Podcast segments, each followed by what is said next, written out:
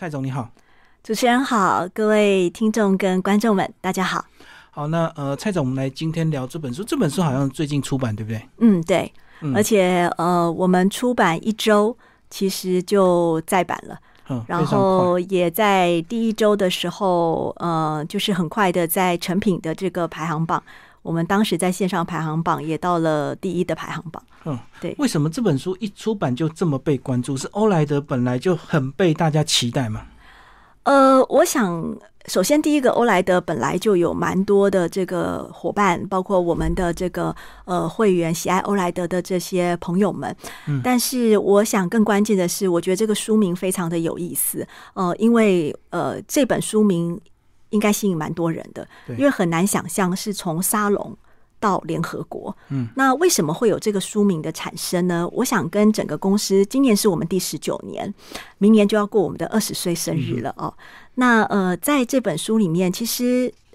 最早欧莱德其实是只有做 B 端，就是沙龙的生意。那为什么是 B 端？因为那个时候刚创业，当然也没有很多的行销的资金，所以我们把很多的这个研发就是把所有的这个资金都放在研发上。那早期的时候，因为像我们每一个人其实大概一天最少了不起洗个1-2次头，可是在沙龙里面的这些设计师，他要从练习的妹妹开始一直到设计师，他一天是要洗10-20次的头，很多头。对。然后呢，我们后来发现他们的手其实都溃烂了，因为大部分坊间的这些都有很多化学的药的用品，所以他们的手不是红肿溃烂就是龟裂。所以一刚开始的时候，反而是这些人发现，哎，他们用到了一个珐琅的这个就是职业用的洗发精，可是每一个人的手它恢复了原来的样子。是从那个时候，我们有一群所谓沙龙的绿天使，然后不断的帮我们传播，我们是从那个时候起来的。那到联合国的原因是因为我们一直希望做绿色的产品。那联合国大部分会进去的几乎都是大型的企业，我想没有大家都晓得的。那应该是说我们葛董他进到联合国不止1次。那2019年呢，他其实进去还讲了2场，一场是在所谓的这个企业智库端，另外一场他是在NGO 的组织那一端。那他去讲，其实当时的主题都叫零碳。那这个零碳的主题当然也成为现在 COP 26，就即将要展开新的一年的这个会议的主题叫零碳经济。那我想一个中型企业当时是中小型啦，现在算中型的企业，能够站上这个舞台，它必定有它独特的地方。所以我们的书名就是叫从沙龙到联合国。中小企业要推动所谓的这个绿色转型啊，其实非常困难，因为第一个面临就资金的一个问题啊。这个因为绿色企业它一定要投出非常大量的金额去研发，对不对？才会有一定的一个成果。我觉得看到现在为止不管是过去我在媒体观察的经验，还是现在真的进入到实业里面我还是认为其实要不要做，是你有没有那个决心。就是成功与否决心而已。这个也是葛董常常跟我们说，因为他最早期2002年创业的时候，他是代理国外的品牌，先做代理。然后后来他发现了，就是说其实这些东西不一定是符合可长可远，所以2006年开始，他觉得全球的品牌都会变绿，迟早而已，所以他决心要往绿色品牌走。那在那个时候，绿色这个字，凭良心说，台湾根本没有人做，还不是这么重视。对。然后 CSR 那个时候也正在开始。因为我还记得当时我在远见推 CSR 是全台湾第一个，那是2005年的时候，你就可以想象那个时候根本都还搞不清楚什么是 CSR， 什么是绿色。所以那个时候在决定要走绿色的时候呢，几乎是葛董跟着所有的员工，大家每天上课开会都在讨论绿色的定义到底是什么。那直到了2012年，我们拥有了自己的这个绿色工厂，它也是全亚洲第一座低碳的钻石级工厂。为什么要盖绿色工厂？因为很简单，你可以想象，如果你今天买到了一个，他告诉你这是绿色的产品，可是他出生在地下工厂，这不是很奇怪吗？嗯，绿色的工厂应该，绿色产品应该要绿色工厂生产制造才对啊。所以这个逻辑下，我们就盖了现在的这个绿建筑。很多人来参访过，因为我们有将近70个国家来参访过，超过70个国家，3万多人来，也包括很多国际的哦。他们包括东京啦、加州大学，他们来这里上课。他们就也问了我们说，绿建筑很贵吧？哦，你要盖这个应该是这个花不少资金，可是我们的绿建筑是清水模，一瓶5万块盖起来，用铁皮屋的价钱盖起来，所以落成的那一天呢，其实我们跟隔壁的铁皮屋2个老板站在对面的路口，那看着2栋落成的这个工厂，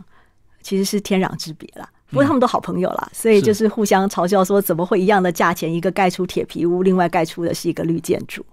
对，书里还有讲到一开始只盖到2楼，钱不够。对，钱不够，所以那个时候就是跟所有的业务部说，如果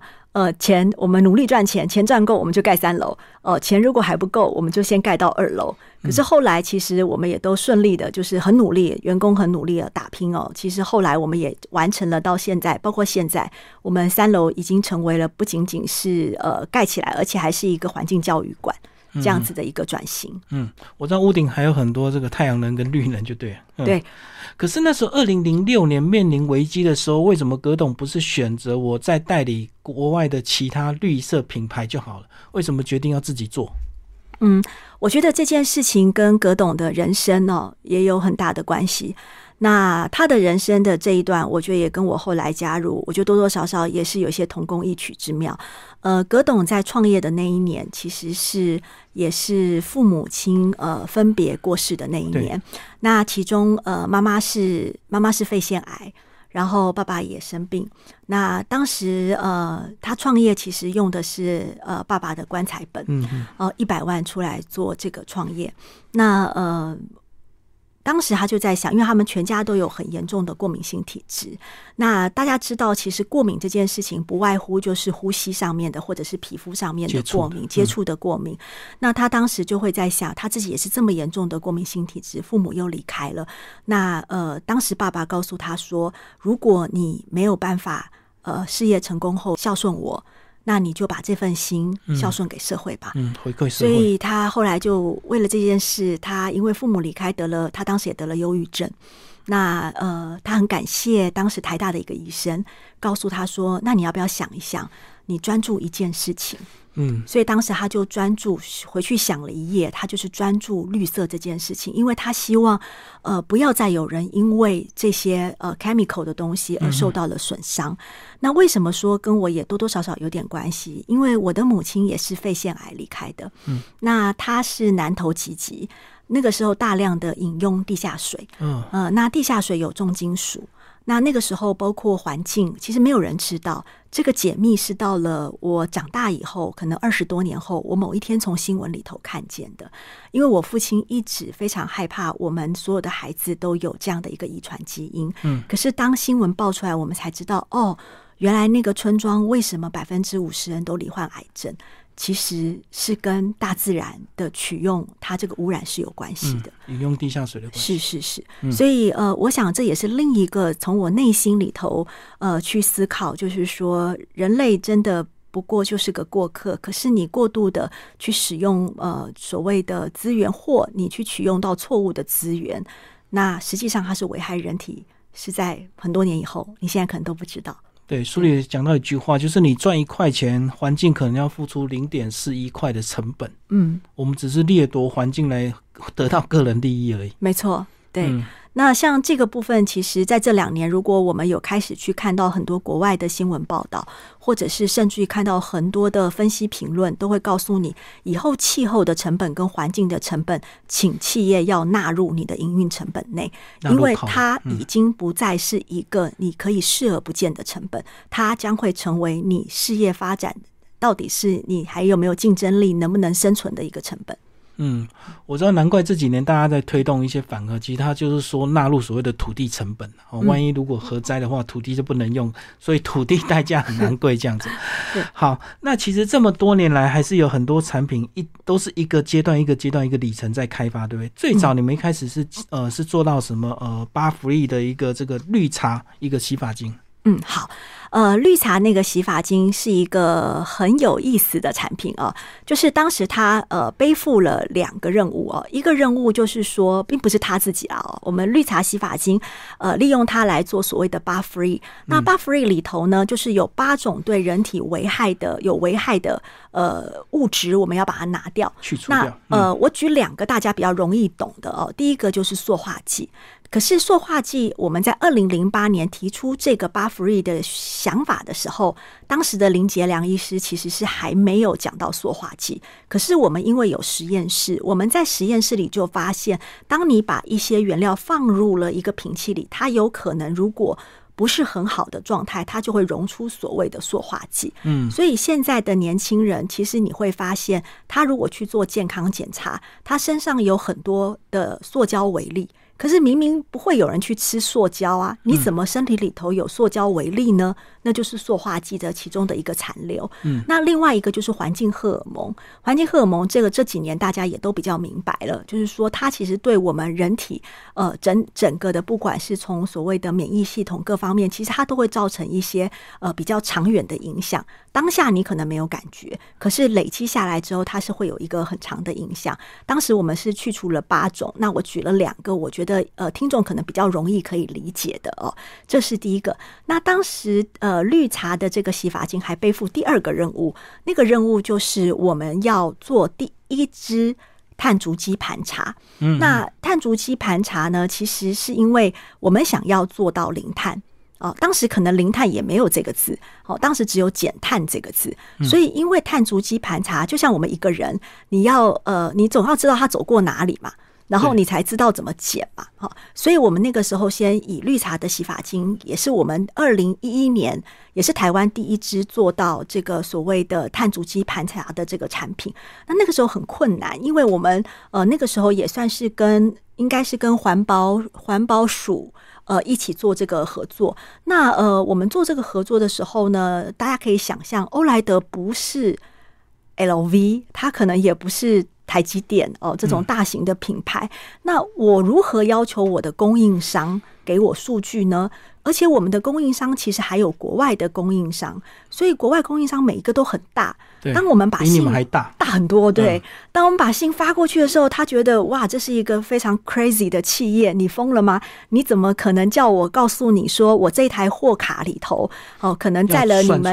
你们可能不是全部都载你们的货，我可能里头只有几个站板是你们的货，然后你还要知道我的货车开去哪里，然后用了多少的耗能啊，包括用了多少的石油，然后再除于你们的这个产品再回给你。我觉得那个时候几乎是一个不可能的任务，可是因为我们很坚持，真的包括台湾的这个我们的供应商，那时候几乎有老板都是真的是拜托葛董说，我可以不要参加这个计划了吗？真的是求说可不可以不要，太难了。但是后来都留下来，葛董一个一个拜访都留下来，最后我们完成了第1个碳足迹的盘查，而且这个碳足迹的盘查不是只有台湾，我们还得到英国 PES2060 的一个碳足迹盘查的认证，也是台湾第1支得到英国的这个认证。那因为你有了碳足迹之后，你就可以开始减碳，对，就知道怎么减，对，没错。但这里面就会发生很好玩的事情，因为每个行业都有它自己的标准。那在这个美妆的行业里头，我们后来就是制定了这个标准。消费者可能很难理解哦，一瓶洗发精要洗可能50-100次，很多人都以为它最大的排碳量应该是在原料取得或生产制造，甚至于是运送物流，其实是错了。我们把消费者的使用情境放进去，算进来，对，结果一盘出来，消费者情境在100%的这个碳排里头，它占了83%。那当它占这么高的时候，为什么？因为很简单。每一个人洗头发一定要用水，要冲泡泡，对，还要是温水。然后呢，如果冲不干净，还要冲更久。然后完了之后，你还要用吹风机吹。对，所以你唯有从原料配方上面去做改变，才能够让它洗得既快，水量用的越少，然后干净，然后在吹头发的时候可以减短你的吹风的时间。好洗好冲就对，好洗好冲好吹，然后 又可以保护头发。所以在这过程里我们才知道，哦，原来热点在那里，那有热点才能够去减。这个是很多在如果你没有做碳足迹盘查，你根本就不知道要从哪里减，你可能完全减错，你把你的所有的资金拿去减原料取得或者生产制造自动化，可是实际上你的热点根本不在哪里。是使用者，是使用者。而且很多人会有一些刻板迷思，就是泡泡越多越浓密才表示这洗发精品质越好，对不对？才表示洗得干净。很多人都觉得泡泡好像是等同洗干净，我觉得那个是在一二次世界大战后，大家因为清洁剂 的发明之后给大家的一个既定的印象，可是实际上这是不对的，因为那代表它起泡剂方比较多，并不是清洁的能力更好。所以在书里面我们有提到，我们今年得到法国的永续美妆大奖最佳产品的首奖居然是一支牙膏。对，不是口红，不是粉饼，是一支牙膏，原木牙膏啊。那这个牙膏它其实就是把起泡剂拿掉，可是它用了包括起泡剂拿掉，包括我们是去除了6种的这个有害物质啦。那这里面当然起泡剂是其中一个，还有一个就是很硬度很高的这个研磨剂。研磨剂就是我们很多女生喜欢牙齿白白的，那就会去买美白的牙膏。对，那很多美白牙膏里头其实它含2氧化硒。我其实不是本科，我是来了才知道。我就说这种化学名词我不懂，告诉我它在生活日常用品中到底是什么。他说啊，就是玻璃粉，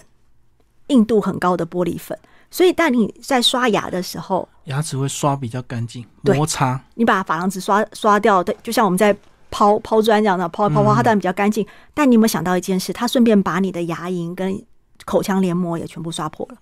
可是我们不知道，对，所以我们就会需要更多的舒酸定，我们会需要更多的这个口腔保养品，越刷越敏感，越刷越敏感，对，没错，对。那我们后来就是把这些拿掉之后，凡是用过我们牙膏的人，很多人牙周病也做了改善，然后他自己的这个牙龈的健康，还有这个牙齿健康也都转好。对，这个就是我想也是公司的理念，因为他觉得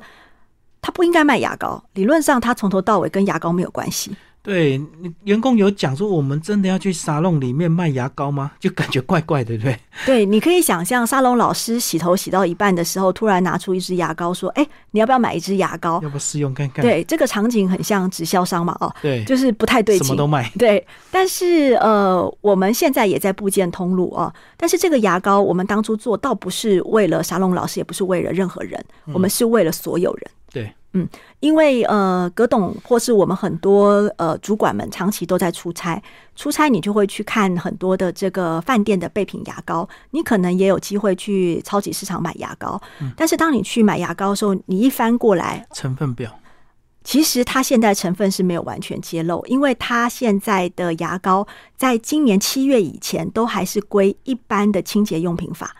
一般用品法在规范，今年7月以后会进入化妆品法。化妆品法比较严格，它要求你全成分必须要做一些揭露。但是如果你是一般用品法，其实就跟你家里在用的洗碗清洁剂或者是洗马桶清洁剂其实是同一个等级。哦，我懂，就是接触人体的这个范围会比较低一点，所以就管得比较松一点。如果是清洁用品，对，可是牙膏明明就是不但接触，而且还是刷到嘴巴里去。对啊，不小心小朋友还吞下去。对，但是他却用了这个标准，我们就觉得这件事情要被改变。但是我们觉得不是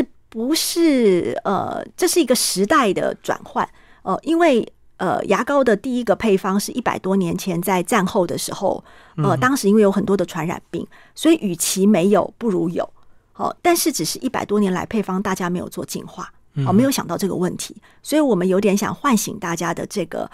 对这件事情的考虑，因为现在人越来越长寿，可是你希望是健康的长寿呢，还是生病的长寿？当然是健康，所以我们就是以保护、我们守护希望健康的这个角度。最后葛董说，万一牙膏都卖不掉，那我买掉好了，员工全部自己用。结果后来我们第一批出来是员工跟供应商买到我们完全没有货。我们现在包括去年的北欧还选了这支牙膏做了最佳的圣诞节礼物。嗯，然后我们也得到了日本的这个所谓的全球的4大设计奖 Good Design 的金奖，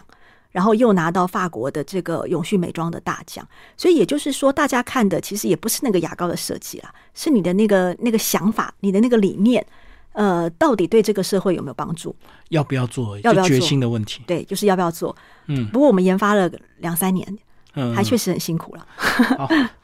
里面还有一个是咖啡渣，也是非常特别，对不对？嗯，是不是跟我们介绍这个咖啡因？对，咖啡这个渣的一个萃取的一个技术，到最后应用在产品上，这样。哦，好，这个我想是最多消费者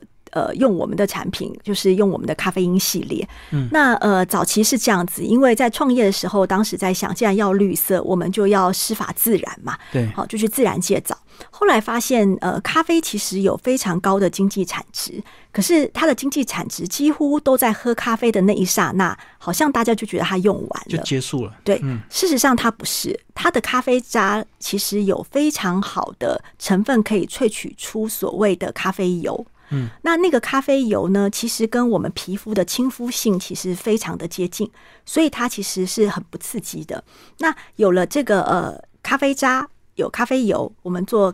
咖啡因洗发精。咖啡渣的本身呢，我们当时还跟淀粉一起做了一个瓶中树的一个产品。那个产品呢，其实就是用6瓶的星巴克的咖啡渣，然后跟着这个去运用技术跟淀粉做成了一个咖啡瓶。那为了让大家理解，我们在下面还放了一颗种子，2颗种子啦。哦，因为50%嘛啊。那它其实是就跟香蕉皮一样。其实它那个成分其实就是可以堆肥的，完全分解的。可以一年后啊，然后我们就插在土里，然后你内料用完，它就可以长出咖啡树来。那后来我们第一支生产出来的这个瓶中树的这个瓶子，好，包括这个产品，我们寄给星巴克的总裁，他很惊讶哦，6瓶的咖啡渣。不过我们早期其实是用古坑的咖啡。我们因为古坑当时很多的农作物出来了之后，咖啡渣那个时候他不知道怎么处理，还有咖啡壳，他们就会觉得说，哇，天啊，那我要烧掉，我还要再缴费，我可能会造成环境污染。但最后我们都把它收回来，因为咖啡的这个壳，我们后来透过跟弘光大学的一个研究，发现它是有非常好的一个养法的这个功能，所以也就是诞生了我们后来的明星商品。咖啡因就是咖啡养发液，咖啡因养发液，那个是我们从2016年开始是一个我们的明星商品，所以它等于是一个头发的一个保养，就对。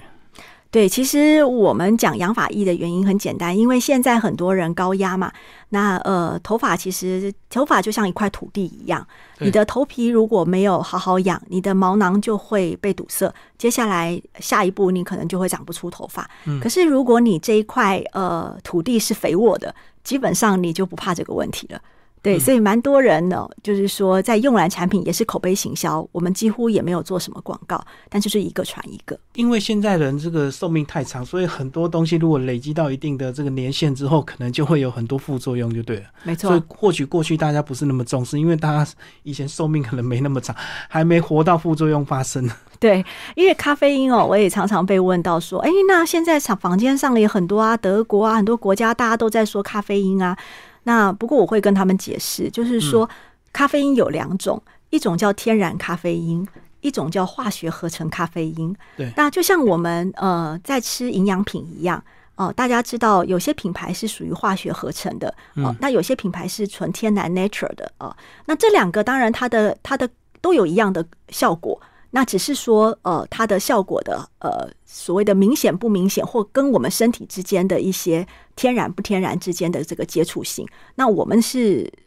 在咖啡因这件事情，我们是有得到 Inky Name 的一个命名。Inky Name 其实我要解释一下，因为我们很喜欢看天空。小时候你如果告诉孩子说，你拿着望远镜望向天空，发现了一颗行星，如果这颗行星经过国际的认证，是从来没有人发现过的，你就可以为它命名。有命名权。对，那 Inky Name 是化妆品原料件的命名权，所以我们有公司有4个原料是拥有命名权的，咖啡因就是其中一个。蔡总，你讲蒲公英是哪一段啊？蒲公英啊，哦，那个是我在这本书中我自己每一次讲完我都很感动的地方。我相信大家都一定还记得当时的八仙城爆的事件。那八仙城爆的那个时候呢，其实也是大家都知道，那个时候受伤全部是年轻人，对，而且都是17、18岁的年轻人。那葛董就是我们的创办人，他的侄女也是其中一位。那当时呢，他到了医院的时候，因为医院的医师们知道我们其实做的商品是就是去掉很多 chemical 的。那葛董也是很直接的问医院说我们能帮什么，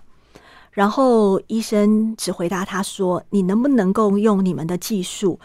协助发展一款可以让这些孩子们在未来植皮跟复原的过程当中洗，因为有的人头也受伤嘛，洗跟木跟这个身体能够不再受刺激。葛董当下就飞奔回实验室，同事也飞奔回实验室，他们耗了时间，很快的研发出一个配方，然后工厂停工3天，只生产这一瓶洗发精跟这一瓶沐浴乳。然后当时我们命名它为蒲公英，因为孩子我们希望它如蒲公英般被守护之外，它还能够未来能够飞翔。所以我的同事有几位同事现在都还在跟我分享那段经历，当时他们拿着做好停工3天，拿着做好的这个洗发精跟沐浴精到全台各大手术室的外面，送给家人的时候，他们哭了，家人也哭了，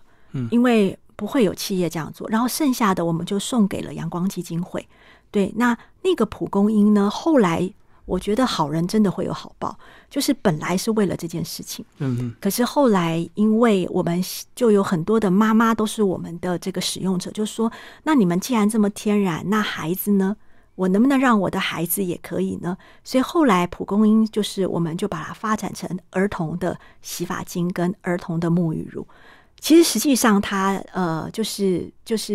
很适合3岁以上的小孩都可以用。那后来我们又发展了一个是完全没有味道的啊，慕斯的，叫做欧锦葵，那个就是 baby 都可以用的。所以有时候想象就是说本来你没有要做这个市场，意外就做，但是因为你的一个起心动念是希望能够守护这些人，然后你开展了一个完全不同市场。现在蒲公英在我们的这个销售上面其实是前几名的。真的八仙城爆这个皮肤受伤之后，其实就对很多化学的东西很刺激， 很敏感，对不对？对，非常非常的疼痛，他们连换药都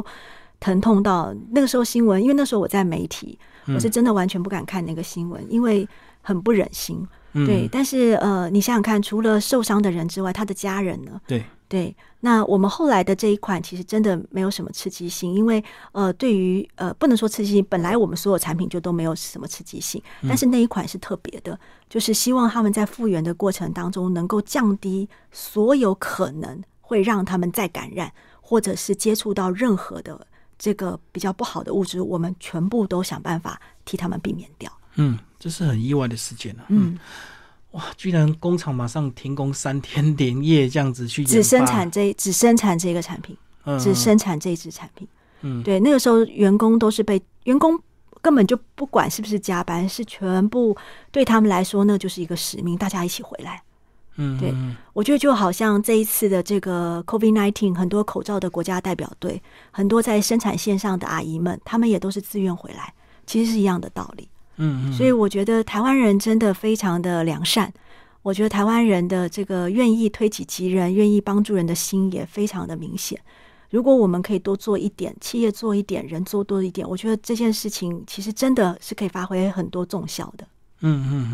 然后出了这本书也算是欧莱德这个创业19年的一个里程碑啊。那你们自己未来规划还有什么样的一个绿色产品，或者是还有更重要的事情要做？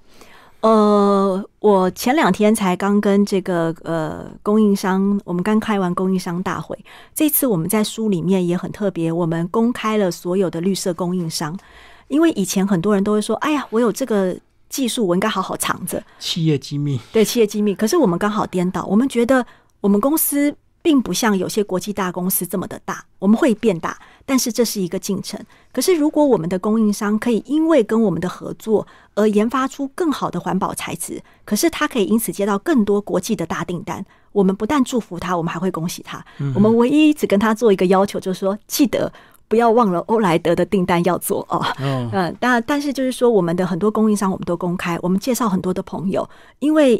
大家一起来做，我觉得才有可能达到大的效果，只有一家公司做是没有用的，所以我们在里头就是公开了供应商。对，在附录里，对，我们就把它都写出来。那第二个就是说，我觉得欧莱德未来来说，我觉得它不只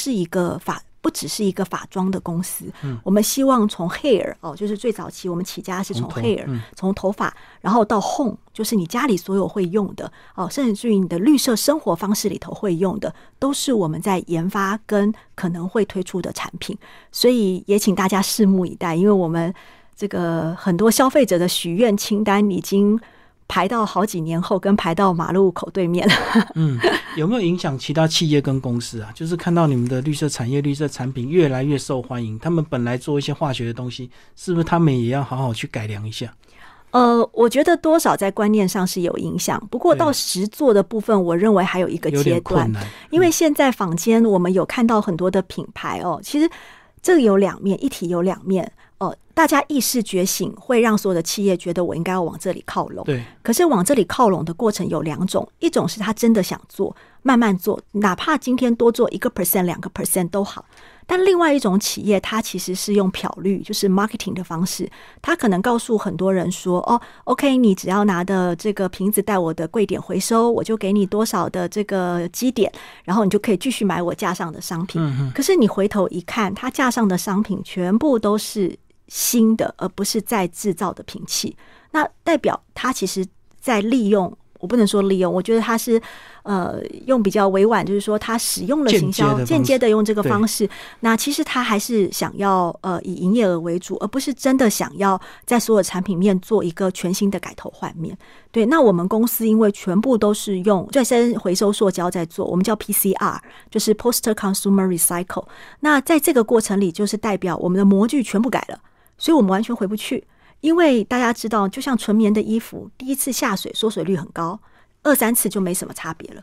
所以我们一旦用了再生的这个回收料，我就不可能再用到所有所谓的石化来源的原料，因为你根本连模具都不会合了，我们是全部都改掉了。那花了蛮多钱的。是对。好，今天非常谢谢蔡总为大家介绍这本书《从沙龙到联合国：欧莱德的这个绿色模式》，然后天下文化出版，谢谢。谢谢大家，我们也希望大家能够透过这本书有很多启发，还有一些收获。谢谢。